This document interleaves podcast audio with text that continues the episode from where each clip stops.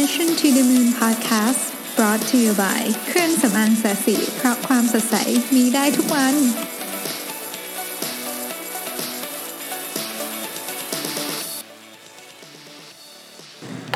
สวัสดีครับ ยินดีต้อนรับเข้าสู่ Mission to the Moon Podcast นะครับ วันนี้เป็นวันศุกร์ที่ 6 กรกฎาคมนะฮะ โอ้โห เพิ่งผ่านมาอาทิตย์เดียวนะฮะ เป็นไงฮะ เหนื่อยกันยังฮะ ผมนี่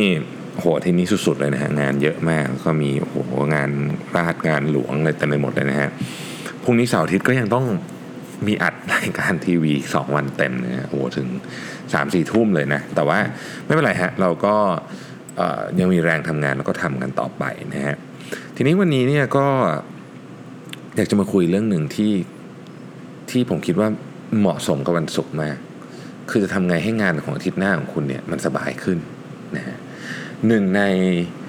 เเขาเรียกว่าตัวช่วยที่จะทำให้เราสามารถทำงานได้ อย่าใช้คำว่าสบายขึ้นเลยทำเรียกว่าทำได้มีประสิทธิภาพมากขึ้นดีกว่านะครับ ก็คือการขอความช่วยเหลือจากคนอื่นนะมันไม่ได้เกี่ยวกับเรื่องงานอย่างเดียว แต่ว่ามันเกี่ยวกับเรื่องการสร้างอนาคต การดูแลตัวเอง การหาสิ่งที่จะมาพัฒนาตัวเองด้วยนะครับ ทีนี้การขอความช่วยเหลือจากคนอื่นเนี่ย ผมเคยพูดไว้เวลาผมไปบรรยายบ่อยๆนี่นะฮะว่า ถ้าคุณไม่กล้าขอเนี่ยนะโอกาสได้คือศูนย์ถ้าคุณกล้าขอเนี่ยโอกาสได้คือศูนย์ถึงร้อยนะฮะชีวิตเนี้ยผมหลายเรื่องที่ที่ผม เรียกว่าเจอเรื่องดีๆมาเนี่ยนะฮะมันเริ่มต้นจากการเอ่ยปากขอโอกาสจากจากคนอื่นทั้งสิ้นเลยนะฮะก็วันนี้ผมก็อยากจะมาเล่าเรื่องนี้ให้ฟังนะฮะแต่แน่นอนว่า ไม่ได้มาเล่าเฉยๆนะครับ ก็มาเล่าพร้อมกับคล้ายๆกับเป็นแนวคิดแล้วก็งาน research ด้วยนะครับคนที่วันนี้อยากจะมาพูดถึงเนี่ยชื่อ Heidi Grant นะครับเป็นนักจิตวิทยาด้านสังคมนะครับแล้วก็เป็นอาจารย์สอนอยู่ที่ Columbia Business School นะครับก็ เธอยังเขียนหนังสือด้วยชื่อ Reinforcement How to Get People to Help You ก็เรียกว่าเป็นผู้เชี่ยวชาญด้านนี้เลยนะครับผม เริ่มต้นอย่างนี้ฮะเเรื่องนี้เราพยายามจะพูดถึงในในสภาพแวดล้อมของการทำงานก่อน เพราะว่าจริงๆในสภาพแวดล้อมของการทำงานเนี่ยเราเราต้องขอความช่วยเหลือคนอื่นตลอดเวลาเนาะเราไม่มีทางที่จะทำงาน ไม่ว่าคุณจะอยู่ในตำแหน่งอะไรก็ตามเนี่ยมันยากมาก ๆ ที่คุณจะทำงานสำเร็จได้ด้วยตัวคุณเองเพียงคนเดียว เพราะฉะนั้นคุณต้อง ขอความช่วยเหลือตลอดเวลา แต่ ส่วนใหญ่เราค่อนข้างจะ ไม่ค่อยอยากจะขอเท่าไหร่นะฮะก็สามสาเหตุนะที่มนุษย์ไม่ค่อยอยากขอความช่วยเหลือจากคนอื่น ก็คือข้อที่หนึ่งเรากลัวถูกปฏิเสธนะครับข้อที่สองเรากลัวเขาจะชอบเราน้อยลง หรือคิดว่าเราเไม่น่าคบหาด้วย ข้อที่สามซึ่งอันนี้อาจจะเป็นข้อที่ใหญ่ที่สุดคือ เรากลัวว่าคนอื่นจะคิดว่าเราโง่หรือต้องคือทำไมคุณถึงต้องต้องการความช่วยเหลือเพราะคุณทำเองไม่เป็นใช่ไหมอะไรแบบนี้นี่นะฮะก็มีอยู่ 3 ข้อด้วยกันนะฮะความกลัวอันแรกคือความกลัวเกี่ยวกับการถูกปฏิเสธนะอันเนี้ยเป็นความกลัวที่ใหญ่ที่สุดแต่ว่างานวิจัยบอกเลยนะครับว่าคนส่วนใหญ่เนี่ยมีแนวโน้มที่จะช่วยเหลือเรา มากกว่าที่เราคิดถึง 2 เท่า ความอยากช่วยเหลือของคนส่วนใหญ่เนี่ยมีมากกว่าที่เราคิดถึง 2 เท่า ก็หมายความว่ามนุษย์ส่วนใหญ่บนโลกใบนี้เนี่ยนะครับ มีความอยากที่จะช่วยเหลือเพื่อนมนุษย์ด้วยกันอยู่แล้วนะฮะหลายครั้งเนี่ยเวลาเราจะขอความช่วยเหลือใครเนี่ยเรามัวแต่คิดว่าเอ๊ะมันจะเป็นความการลำบากกับอีกฝ่ายหนึ่งไหมนะครับ หรือว่า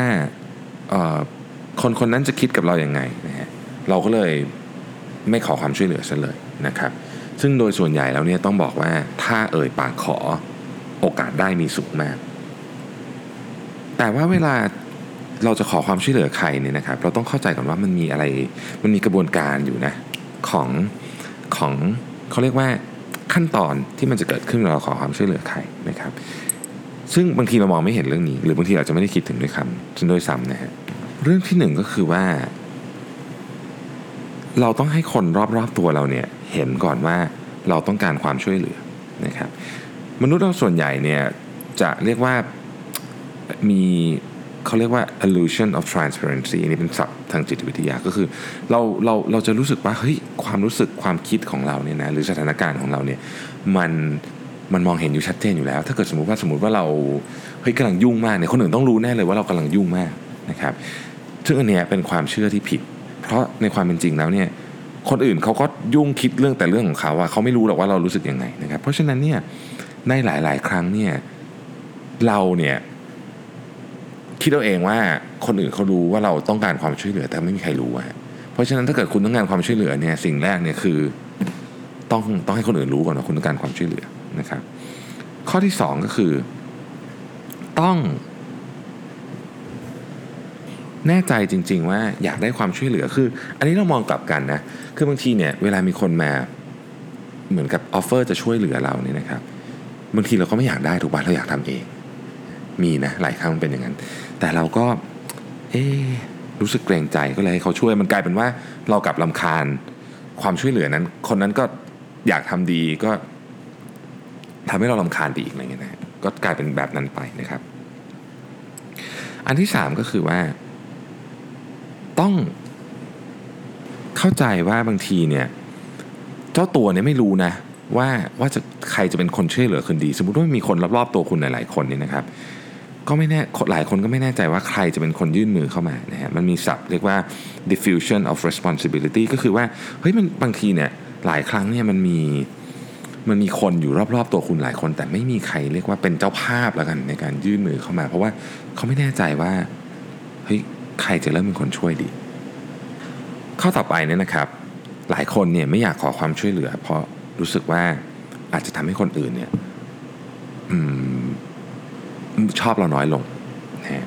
ซึ่งในความเป็นจริงเนี่ยไม่เป็นอย่างนั้นเลยนะครับงาน research ต่างๆเนี่ยบอกเลยว่าจริง ๆ แล้วเนี่ยมันออกจะกลับข้างกันด้วยซ้ำคนที่ขอความช่วยเหลืออย่างจริงใจและอยากรู้อยากเห็นคือ มาจากความกระตือรือร้นจริงๆเนี่ยที่มาขอความช่วยเหลือเนี่ยนะครับ อีกฝั่งจะรู้สึกว่าเขา ฉลาดขึ้นด้วยซ้ำนะฮะแล้วก็มันมีหลักฐาน support ที่ชัดเจนเลยว่า คนที่ได้ช่วยเหลือคุณแล้วเนี่ยจะมีแนวโน้มที่จะชอบคุณมากขึ้นด้วยนะ ไม่ใช่ชอบคุณน้อยลง คือถ้าเขาได้มีโอกาสได้ช่วยเหลือคุณแล้วเนี่ยเขาจะเหมือนจะมีโอกาสที่จะชอบคุณมากขึ้นด้วย แต่ความผิดพลาดบางอย่างที่เกิดขึ้นเวลามีคนมาช่วยเราเนี่ยก็ก็จะมีหลายเรื่องด้วยกันนะฮะใหญ่ ๆ ก็จะมีเช่น 1. เวลาเราไปเราเราไปขอความช่วยเหลือใครในเราแบบทำอะไรประหลาดๆออกไปเช่น ขอโทษตลอดเวลาขอโทษจริงนะที่ที่ต้องมาขอความช่วยเหลือขอโทษจริงนะคือพอเยอะขึ้นไปเนี่ยคนมันก็จะเริ่มรู้สึกอึดอัดนะฮะอันที่สองคือเราพยายามจะเสนอข้อแลกเปลี่ยนทั้งทั้งที่เขายังไม่ได้บอกอะไรมานะฮะการที่คุณพยายามเสนอข้อแลกเปลี่ยนเช่นเฮ้ยถ้าเกิดเธอช่วยฉันอันนี้นะเดี๋ยวฉันจะทำอันนี้ให้เธอฉันจะจ่ายเงินให้เธอเนี่ยมันฟังดูเหมือนจะโอเค ถูกไหมมันเป็นแบบยื่นหมูยื่นแมวอะไรอย่างนี้ใช่ไหมฮะแต่ในหลายกรณีเนี่ย มันทำให้เขาเรียกว่าความรู้สึกดีของคนที่ช่วยคุณน่ะมันถูกถูกคุณดึงออกไป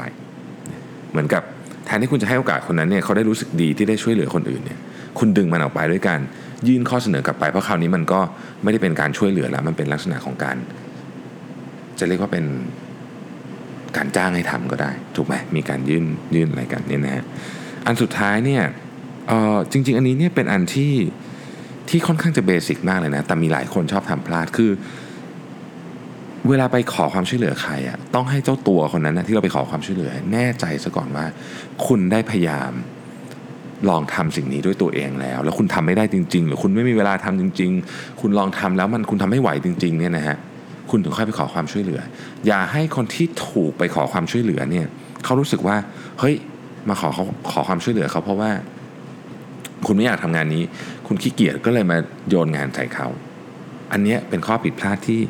ใหญ่หลวงมากนะครับ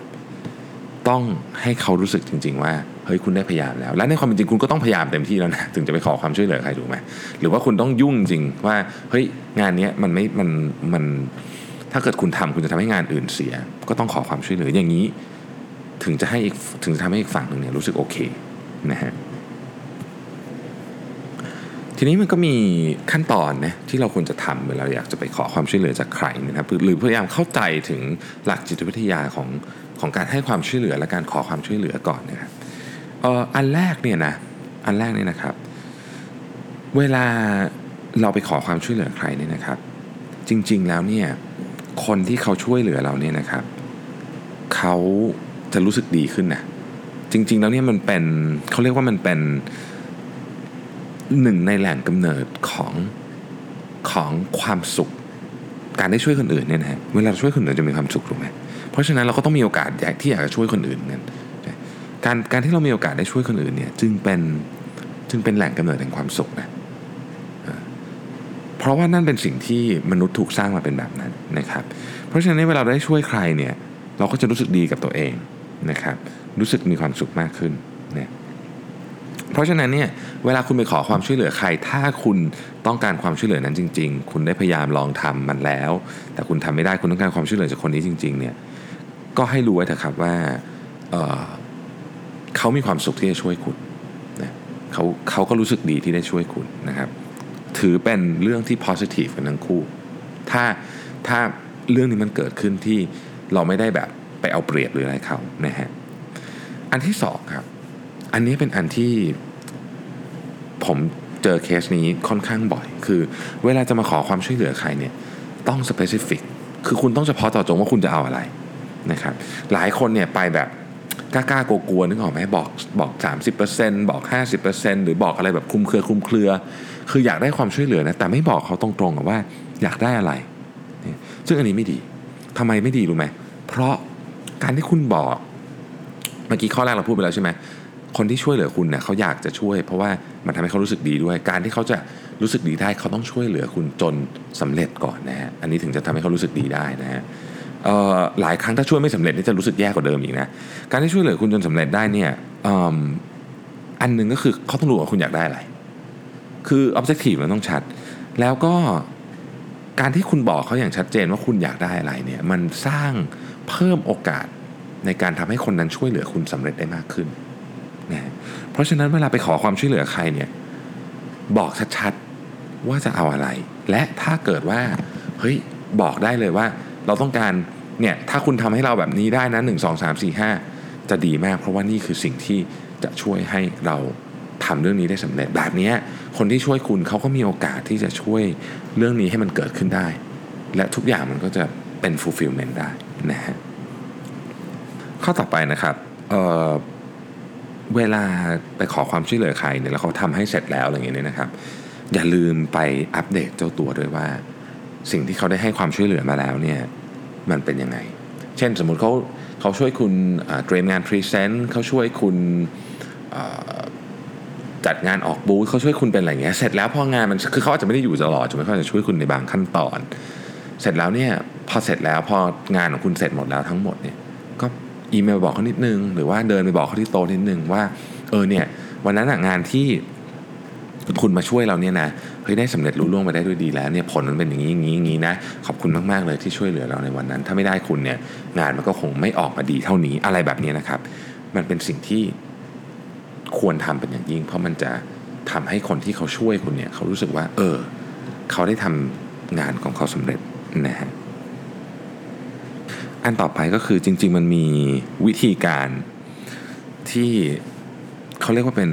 pre commitment pre commitment เนี่ยจะสามารถเพิ่มอัตราที่อีกฝ่ายหนึ่งจะช่วยคุณได้อย่างมากเลยนะครับและใช้ได้กับคนแปลกหน้าด้วย แต่มันเป็นดาบสังคมนะต้องบอกก่อนนะครับ เพราะมันเป็นวิธีการที่เรียกว่าเป็น manipulate เทคนิคนะฮะเดี๋ยวจะเล่าให้ฟังว่าเป็นยังไงคือมันเป็นอย่างนี้ฮะมันมี นักจิตวิทยาคนหนึ่งชื่อ Vanessa Bonds นะครับเขาทำการทดลองแบบนี้ครับเขาก็เอาตอนตอนเขายังเป็นนักเรียนนะฮะเขาก็ทำการทดลองว่าไปยืนอยู่ในสถานีรถไฟนะครับ แล้วก็ขอให้คนที่เดินผ่านไปผ่านมาเนี่ยกรอกแบบสอบถามเนี่ยเป็นยังเด็กๆอยู่เป็นนักเรียนนะฮะเป็นนักเรียนมหาวิทยาลัยเนี่ยนะก็กรอกแบบสอบถามนะครับ ซึ่งแน่นอนอะคนส่วนใหญ่ก็ไม่อยากกรอกถูกไหมแต่ว่า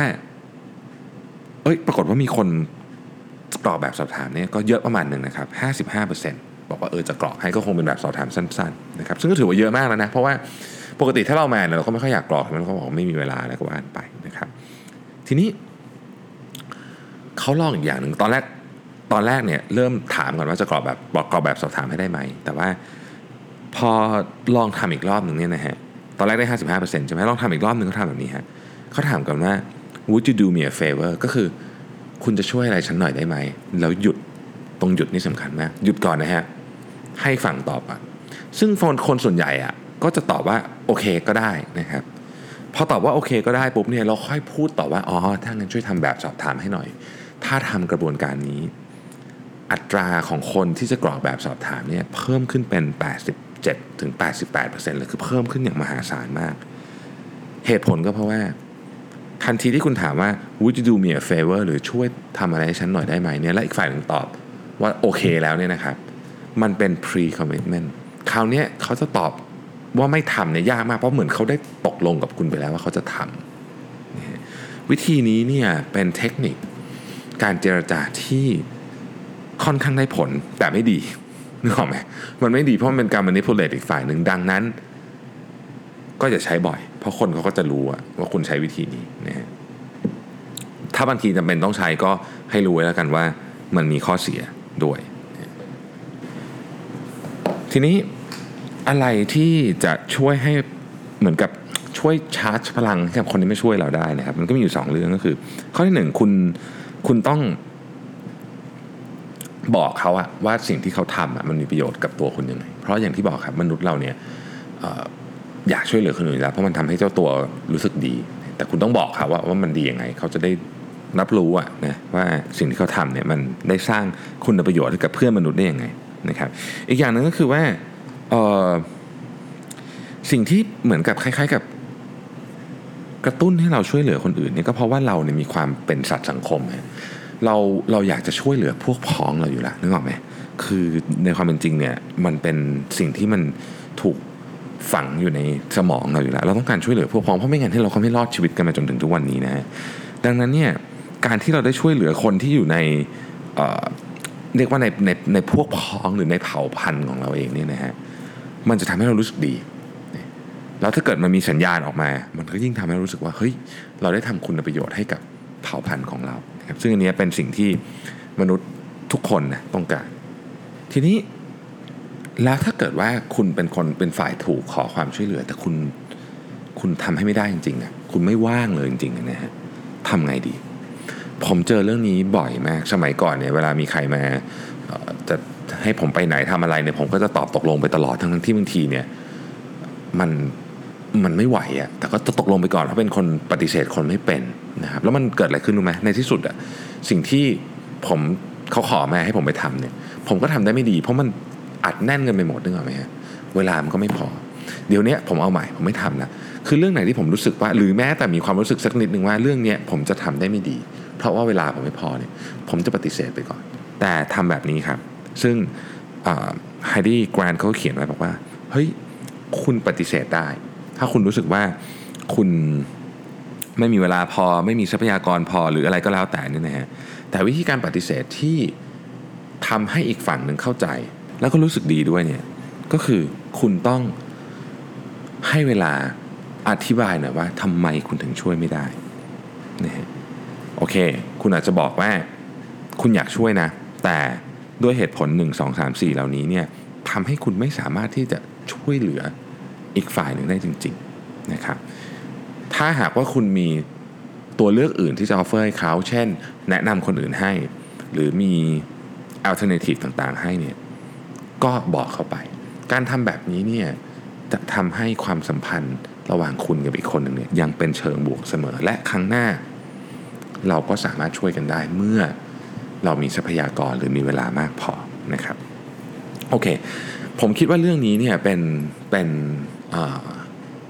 หัวใจอันหนึ่งนะของการสื่อสารโดยเฉพาะในในการทำงานชีวิตทุกวันนะครับ เราต้องคือคือการเอ่ยปากช่วยเหลือกันเนี่ยมันเป็นเรื่องที่ ที่ไม่ได้มีอะไรน่าอายเนาะมันเป็นมันเป็นธรรมชาติของมนุษย์นะฮะเราเราเราไม่สามารถอยู่คนเดียวได้ เราก็ต้องเราก็ต้องอยู่เงี้ยเราเป็นทั้งผู้ให้และผู้รับในขนาดเดียวกันสิ่งสำคัญก็คือผมคิดว่าเราต้องพยายามทำลองทำให้สุดๆก่อนแล้วมันไม่ได้จริงเราถึงไปเอ่ยปากขอความช่วยเหลือคนอื่นอันเนี้ยจะทำให้คนเนี่ยเขาอยากช่วยเราอย่างจริงใจจริง ๆ นะครับ โอเค ก็วันนี้ก็หวังว่า จะได้ประโยชน์ไปบ้างนะครับ หนังสือเล่มนี้ผมถ้าผมจำไม่ผิดผมยังไม่เคยอ่านนะแต่ว่าก็ดูแล้วน่าสนใจดีนะฮะเดี๋ยวจะลองไปหาอ่านเรื่องย่อดูก่อนว่าเป็นยังไงบ้างนะครับอขอบอกชื่อหนังสืออีกทีหนึ่งนะครับหนังสือเล่มนี้เป็นของอนักเขียนนะฮะ Heidi Grant นะครับชื่อ Reinforcement How to Get People to Help You นะโอเค วันนี้ก็ ต้องขอลาไปก่อนนะครับ เพราะว่าเดี๋ยวพรุ่งนี้ต้องตื่นเช้ามาก แล้วก็ขอให้ทุกท่านเนี่ยมีความสุขกับวันหยุดสุดสัปดาห์นี้นะครับ ขอบคุณที่ติดตาม Mission to the Moon มาตลอดครับ เราพบกันใหม่พรุ่งนี้ครับ สวัสดีครับ